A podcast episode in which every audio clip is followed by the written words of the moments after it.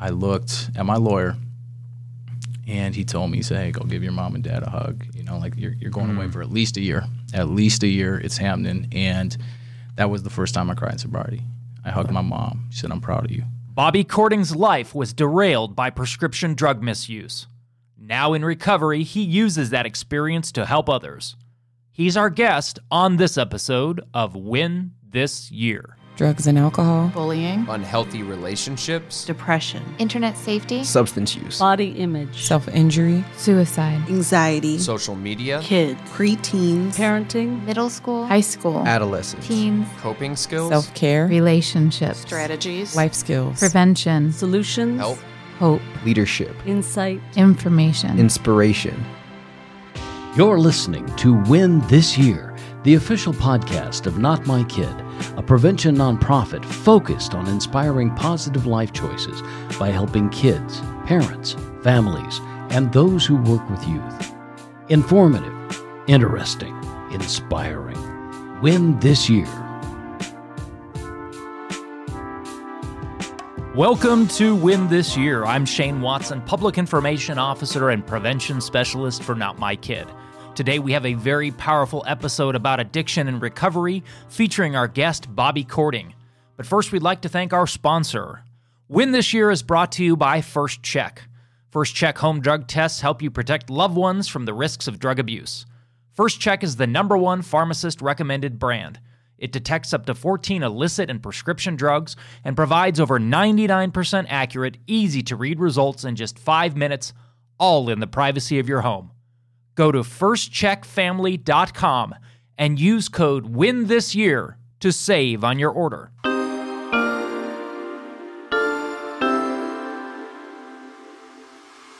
Joining us now on Win This Year is co host Taylor Pop. If you listen to episode two of Win This Year, you are very familiar with Taylor and his story.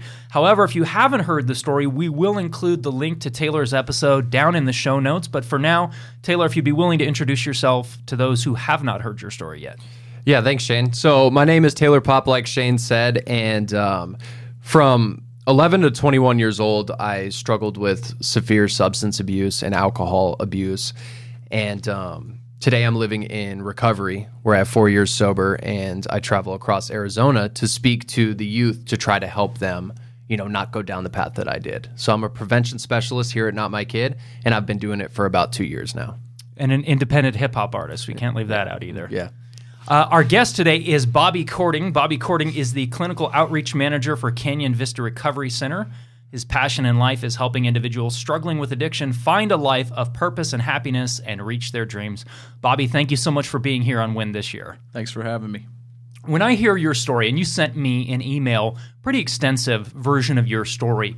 When I read that, it instantly reminded me both of my own story and Taylor's story, in that your story starts out with a really happy home life, a healthy family structure, all those things, a really optimistic outlook. What were your early years like? So, I mean, first off, grateful to be here with you guys. Uh, it's always good to be in good company. And my early years were good. You know, I come from a very loving family, mom and dad, very supportive. Like, if I can pinpoint one thing, uh, and I talk to people about this all the time, but my parents were extremely supportive of of not just myself, but my brother and my sister growing up, you know, which was awesome to have in the household. And what I also think about is the love that they showed us, you know, not that they just specifically showed myself and my siblings, but the love between themselves, you know, and, and creating an environment that was very suitable as a child growing up. So early years were, were amazing. And that's something that we emphasize on this show. We've had multiple examples already, Taylor included, showing parents that are listening to this or parents that we speak to that come see our, our prevention presentations that there isn't this stereotypical model of the type of home that someone has to come through that ends up going down a path of substance use.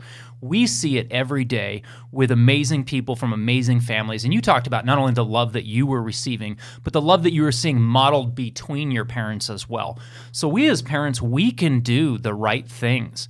And it still doesn't allow us to detach and say, well, this can never happen to us because we're a healthy family. It does happen to healthy families. You know, it, it is a behavioral health issue. And so that's why every time thus far, you know, and we're only five episodes in, when we've had someone like you or we've had someone like Taylor, I've really shined a spotlight on the fact that great people from great homes can still face these challenges somewhere down the path. Absolutely. Yeah. So you know when I when I hear that because I, I relate right my my beginning of my life um, I had very supportive family, but what kind of started to change for you? You know what kind of led you down the path um, that started messing up your life? Yeah. Uh, so it's kind of hard to pinpoint. Uh, Sure. You know, there is that moment for me in, in, in how my schools were set up. It was weird. I was in four schools uh, throughout my childhood. uh, right. And when I switched over to middle school, which was sixth and seventh grade, that's that was like the first time, you know, uh, transferring schools. And, and, I- and I told you guys about this, but being in a room full of people, you know, and I was active in sports and I had a lot of friends. And even in a room with those people, I still felt alone, you know, and, and it's one of those feelings that you can't explain to people that have never felt like that. But when you have that feeling of, of being in a room, whether it's the family, whether it's your friends, and that, that emptiness that's inside you, you know, and, and I, I filled that with, with sports for a while, uh, and as we'll get into some other stuff, but it was just a weird feeling, you know. Yeah, absolutely. And that's a parallel also with both of our stories. I believe you even said that in yours. I haven't shared my story on Win this year yet, but when I do go out and I speak at schools, I talk about right around those same years, right around those middle school years. And that's the, you know, the average age in the United States that kids begin experimenting is 12 years old. There's something that happens during those years where that disconnection starts. What did you start seeking out? Now, originally, you mentioned some pretty healthy coping mechanisms. You were pouring yourself into sports and things like that. When did you switch over from the healthier coping skills into things that weren't so great for you? What was the incident or the moment that started you down that path of drinking or using? Yeah, I mean, I think I mean I took my first drink at 14, but I think the moment that switched everything for me was when I found my dad's prescriptions. Um, because like I mentioned, I gambled, so I started gambling eighth grade year. Was that prior to drugs or alcohol? That was prior. Okay. So that was went to a football camp with all my football teammates, and we're sitting down in a locker room, and somebody busts out some cards, some poker chips, and I learned how to play Texas Hold'em. Uh, and that's that was constant for the next eight years. But that's kind of how it all started. But I didn't really feel anything from that. I didn't feel anything when I took my first drink. Like it was fun. I could be more social. Uh, but when I when I took my first Vicodin, that's when it all switched. That's So when you started playing cards, you enjoyed it, but it didn't flip that switch for you. That first drink of alcohol didn't flip that switch for you. correct. And you mentioned that first use of opioid painkillers. When and how did that happen? so my dad had, I believe it was shoulder surgery, um,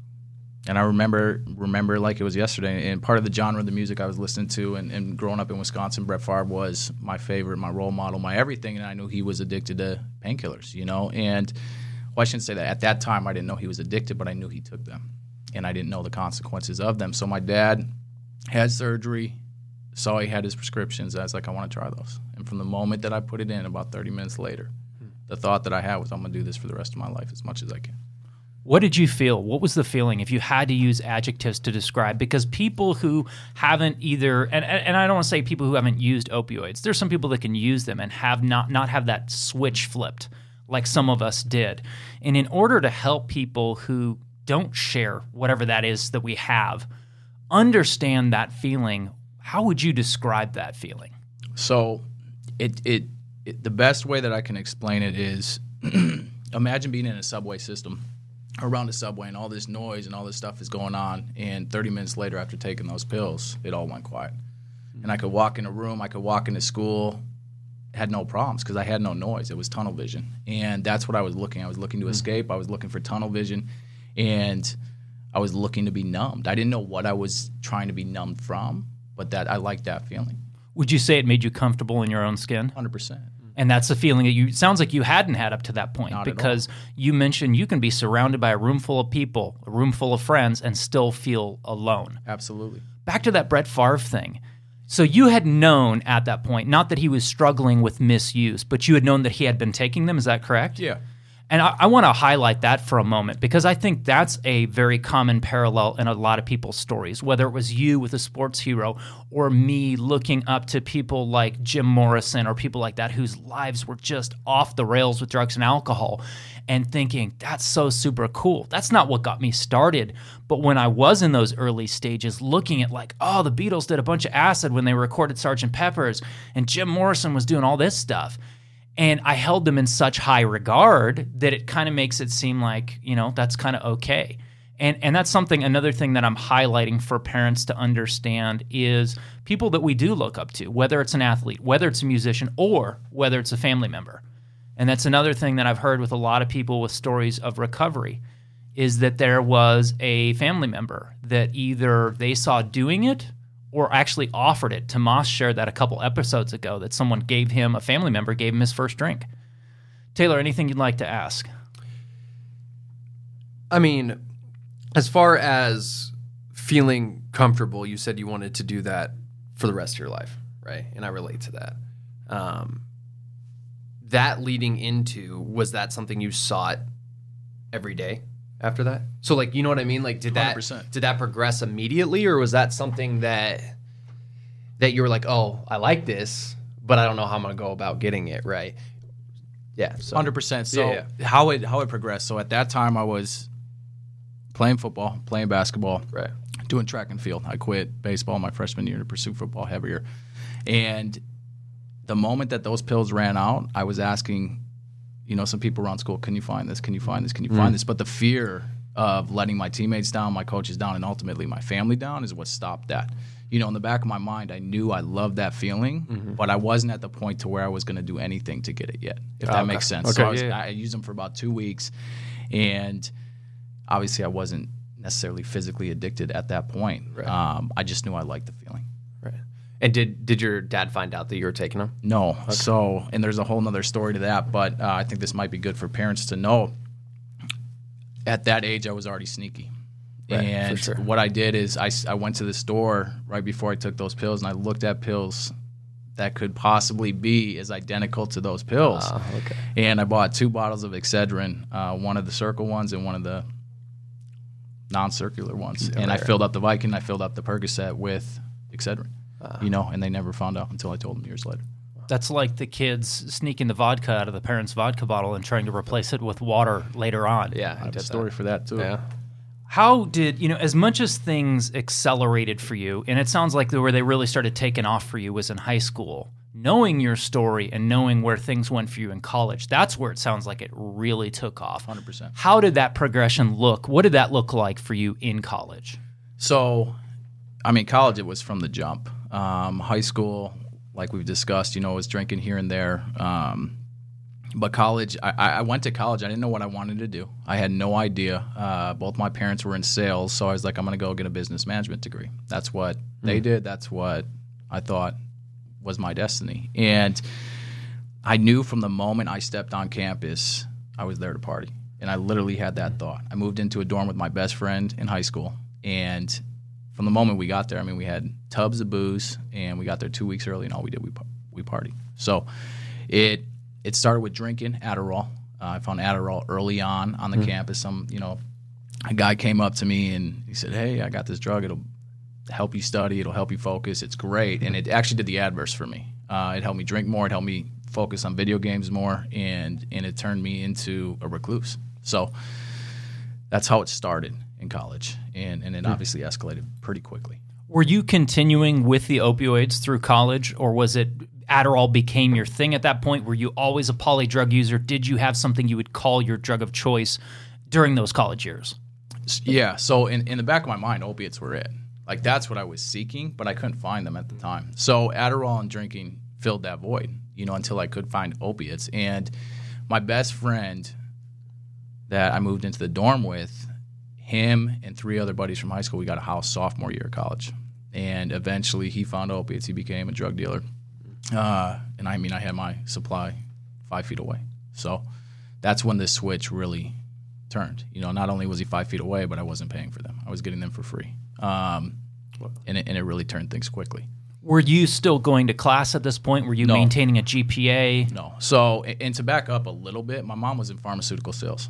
So I knew her doctors. And in sophomore year, he started selling. But sophomore year, I went to one of her doctors and I convinced him, and it was true at the time. I had a torn rotator cuff. And I said, Hey, doc, I can't get into my other doctor, but I need these prescriptions. This is before all, you know, everything was documented and you could see. And uh, I left that day with 60, 30 milligram Oxycontins and 50 Perc 10s, you know. So, that day was the day I arrived, and, and I really felt like this is what the rest of my life is going to be. That's a big prescription. Knowing what we know now with the limits, the three to five day limits, I mean, that's just, I mean, that's a very large quantity. yes. Were you, would you come home for the holidays or were you on a campus near where your family lived? Did they see you while you were going through these years? Yeah, absolutely. So I remember freshman year, I sat. I, so I failed freshman, sophomore, junior year until I eventually dropped out. But freshman year, when I was drinking heavily, which was every single day, and taking Adderall, my family came and we went out to lunch. It was about a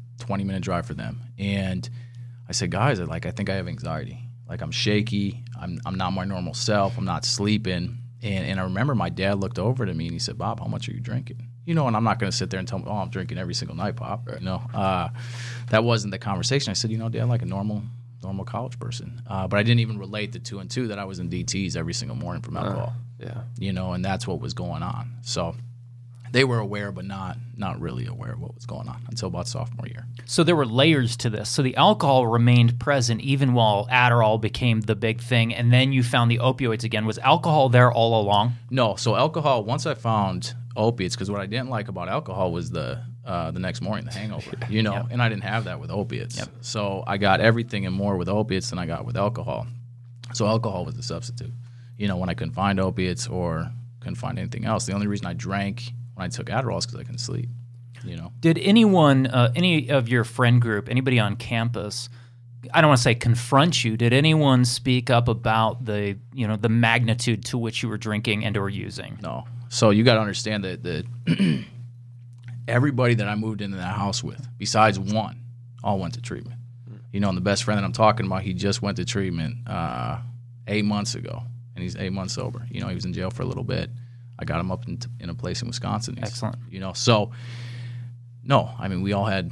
You know, my one buddy had a keg in the closet. It was party Monday through Sunday. You know, so mm-hmm. that was the example, and I mm-hmm. didn't feel I, w- I was a part of. You know, nothing looked wrong on the on the outside because everyone was doing it. Do you feel like that environment is what allowed that acceleration to get to get to that degree, or do you feel like the person that you were when you went to college, you would have found that regardless?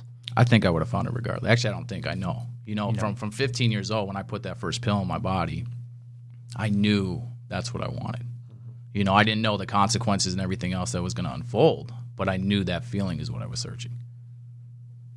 Yeah, man. So your your college story is very similar to my college story, right? And uh, I lasted a semester and dropped out, right? Because uh, it, it was it was party every second of my life in college. But for me, when I was in college, it it went downhill very quickly, and it sounds like yours did too, pretty fast. So. What did it look like? Like, how did it come crashing down for you? Like, I, you were saying how your dad was starting to like notice some stuff going on. Maybe not fully, but he noticed something was up. And uh, so when did it like really the consequences really start piling on? When did things start going downhill for you?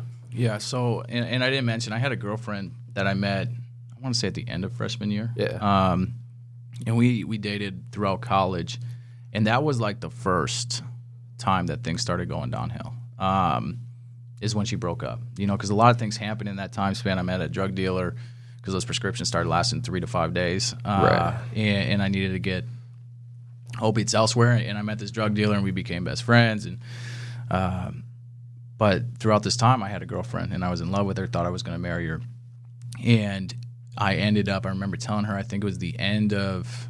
uh, I already dropped out of college, and I was like one year into dropouts, like 21 years old, and, and I told her like, "Hey, I got a problem.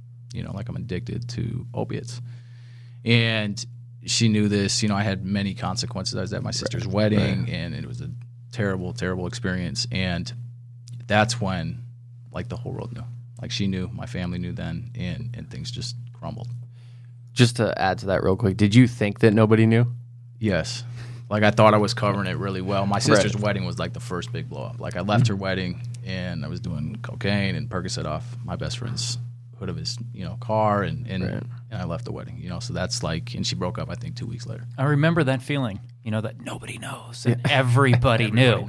Since then, I've gone back and I've talked to these people, and everybody's like, "Uh, "You were not fooling anyone." Yeah. And looking back in hindsight, I can see where I wasn't fooling anyone- anyone. But in that moment, when your thinking is that clouded, your ability to see things clearly and correctly is that clouded.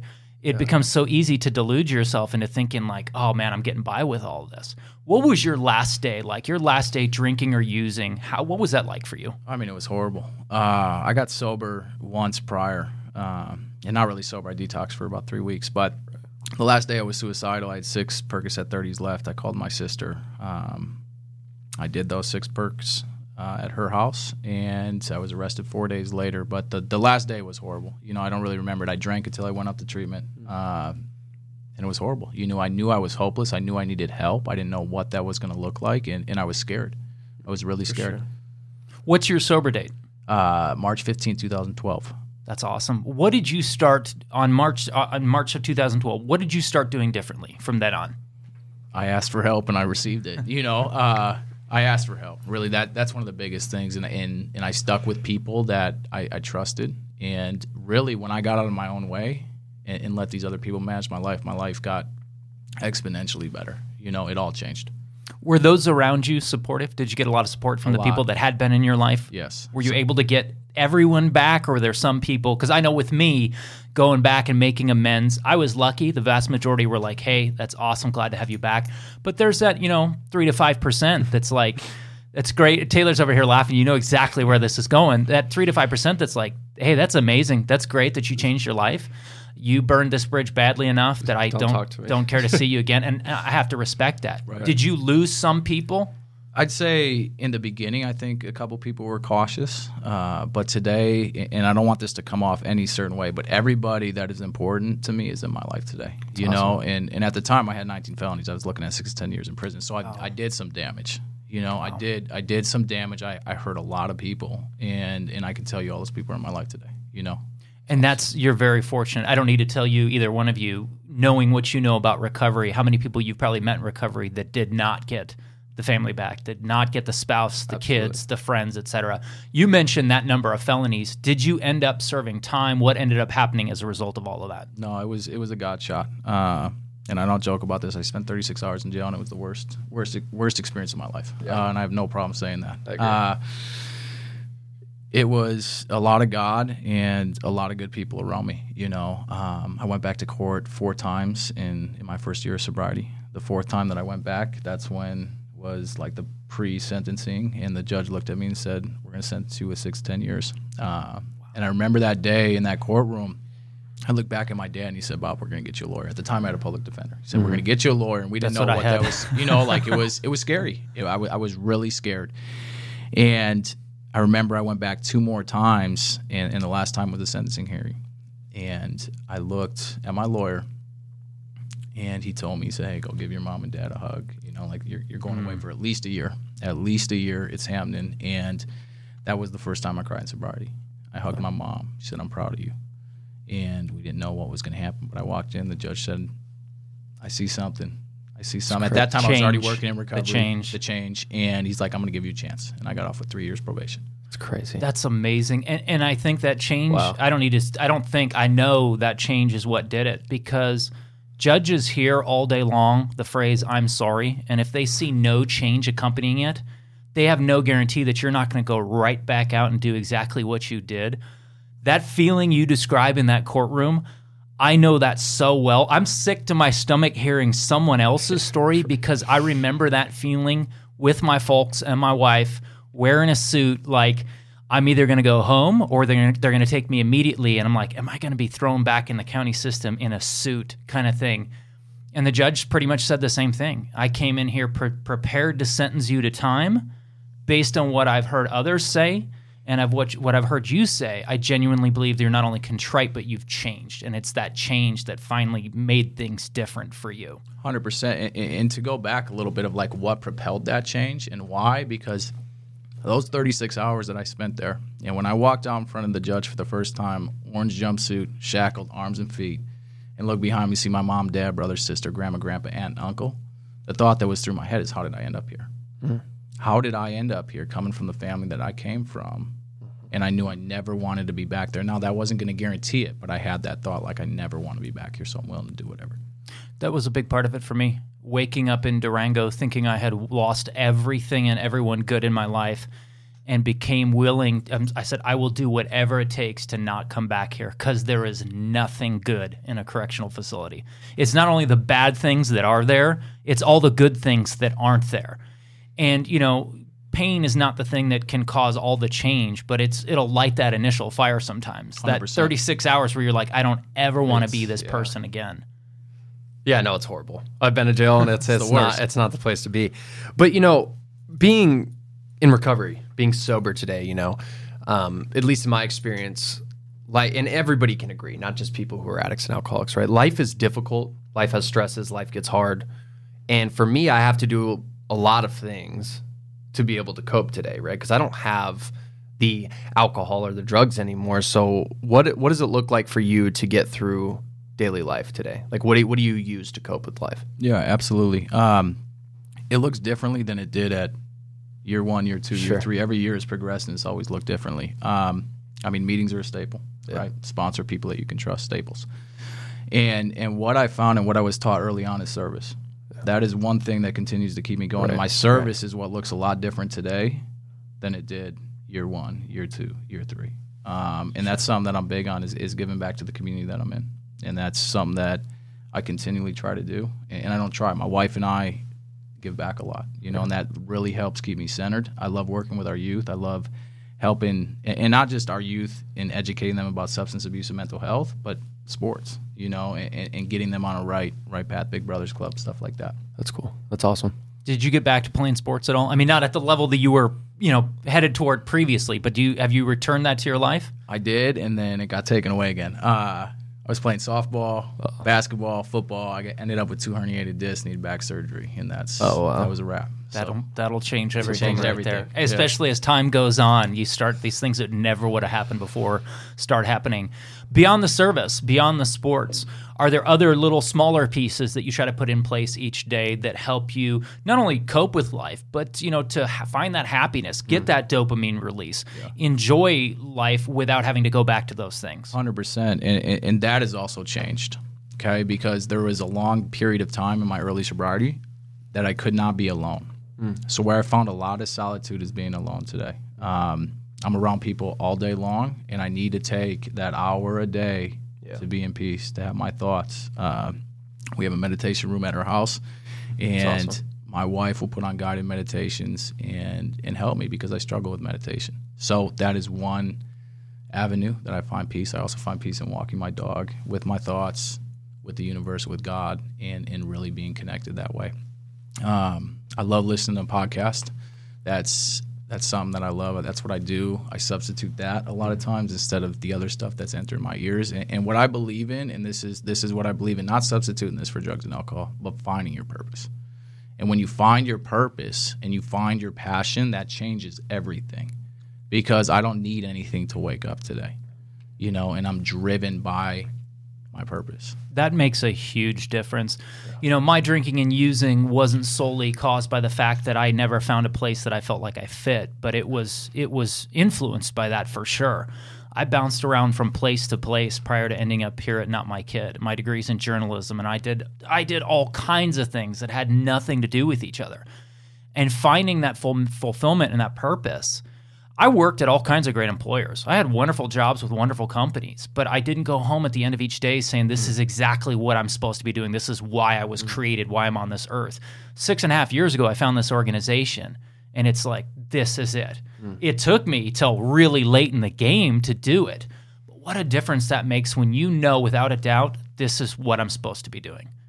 What would you what would be the most important things that you would want parents, educators, grandparents, guardians, people that work with kids to take away from your story? What lessons are there to be learned for those that work with kids or have kids of their own?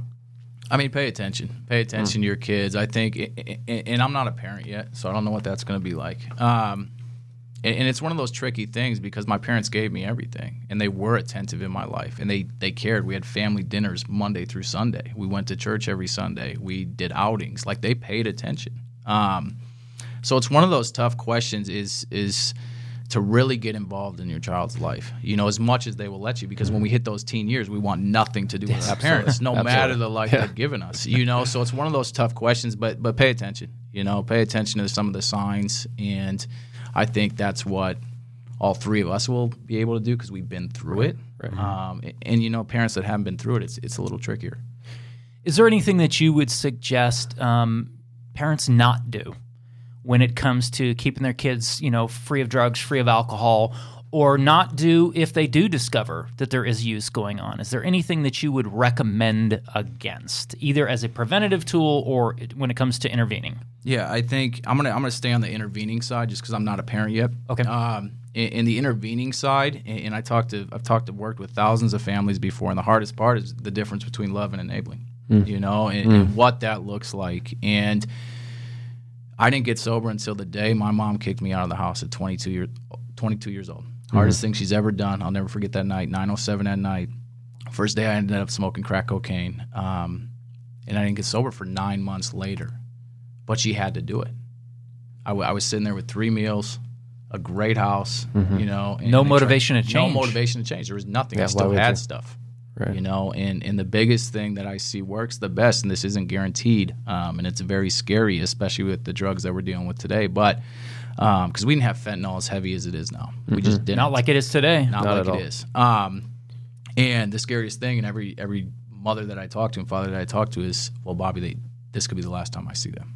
You know, and that's that's the competitive hard part about Mm-hmm. this is the day, the moment that we decide that we're not going to enable anymore, we can still love. You know, it just looks differently and differently how we love. Yeah, and and we can still love in that we can say, you know what, I will take you to treatment. I will support you through that recovery, but what I'm not going to do is allow you to continue to kill yourself. You you know, you said 907, I believe. You know the exact time that that happened. That says how powerful that is, how deeply that's stuck in your mind. I remember the feeling of calling my family from Durango and being like, "Hey, I need you guys to bail me out." And they're like, "No, it's not going to happen." At the advice of a family friend who was a pastor who came and visited me in Durango, he told them, "No, don't do not bail him out. Let him sit there." And it broke my heart, and it is probably the best thing that could have happened to me at that mm-hmm. point because it allowed me to sit there long enough and and hate that place I was in long enough that it lit that fire to really cause that change. And eventually, Pastor Walt, hey there, shout out to Pastor Walt from the Dream Center, came and visited me, and he sat down with me, and I said, "My life's over." I said, "My life's done." And he's like, "Your your, your life's not done." He said, "You need to get your your act together, but your life's not done."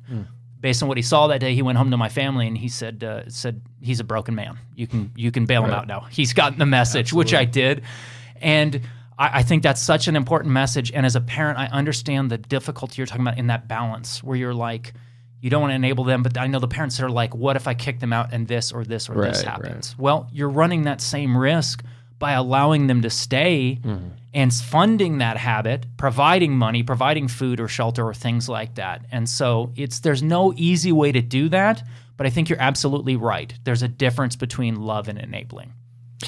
Yeah, I want to add to that. I remember my my moment too. You know what I mean? I uh, wasn't living with my parents anymore because they were done, and I actually broke into their house to because I didn't have any means of contacting anybody to use their computer, and I went on the computer and I reached out to this this uh this person that I knew this this girl that was a friend of mine for years, right? And she this is the one person that would enable me and would always say yes. Always, no matter what, right? And I and I messaged her on Facebook Messenger and I was like, "Hey, can I come stay with you?" And she's like, "No, you're too unruly when you drink." And that was like I started sobbing. And my mom knew I was in the house by that moment, you know, and, it- and I, I had to leave. But it was it, that situation never leaves your head. You know what I mean? Because you you realize that you burned everything in your life. That's your sign right there. That's like when a dealer refused to sell to me. Yeah. That tells you something. That's yeah, that's bad. he took one look at me because I was off on a week long run, and a dealer took a look at me and said, I'm not okay with this. That's that tells you something right there.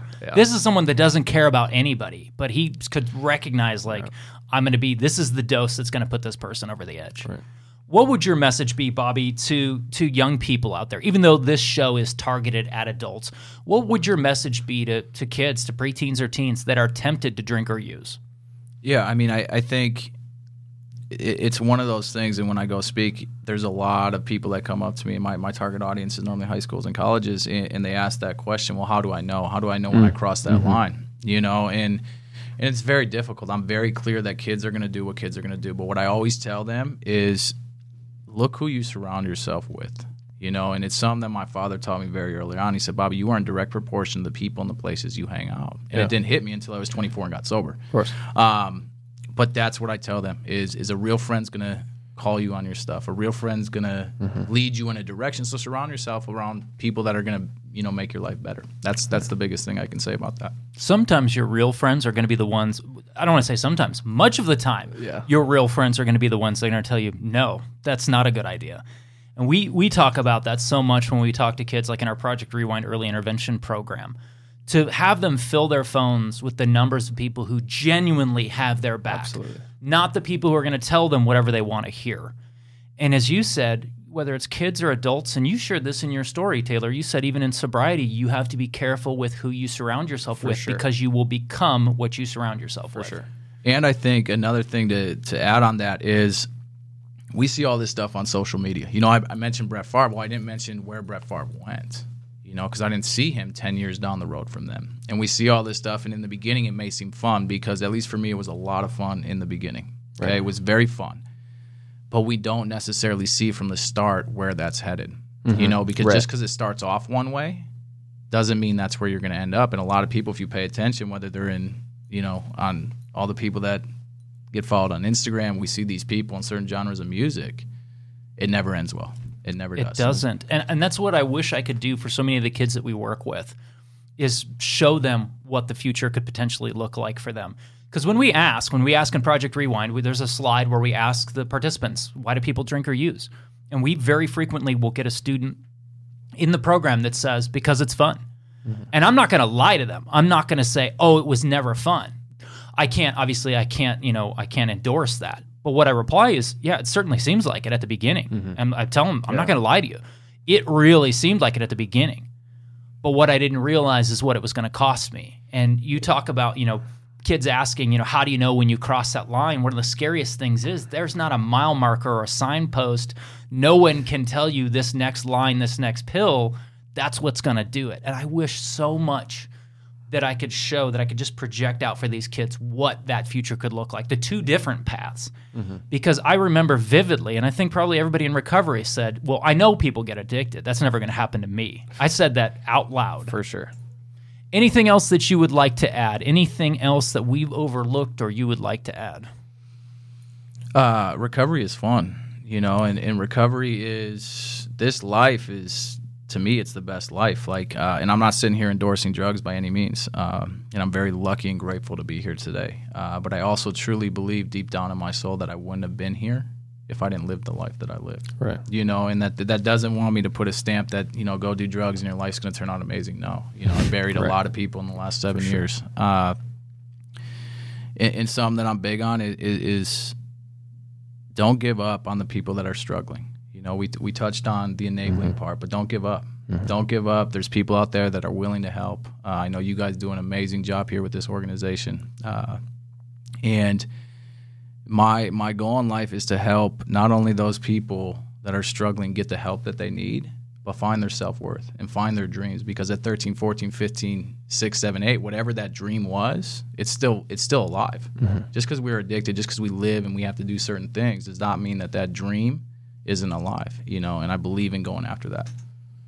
Bobby Cording, thank you so much for joining us Yeah, on Win you, This man. Year. Thank you for sharing your time with us. Thanks for having me.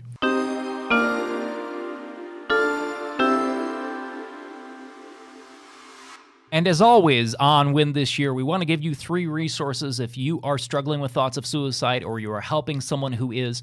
There is help, there is hope, there are resources available. Number one is the Suicide Prevention Lifeline. You can reach them by calling 1 800 273 8255. That spells out 1 800 273 TALK.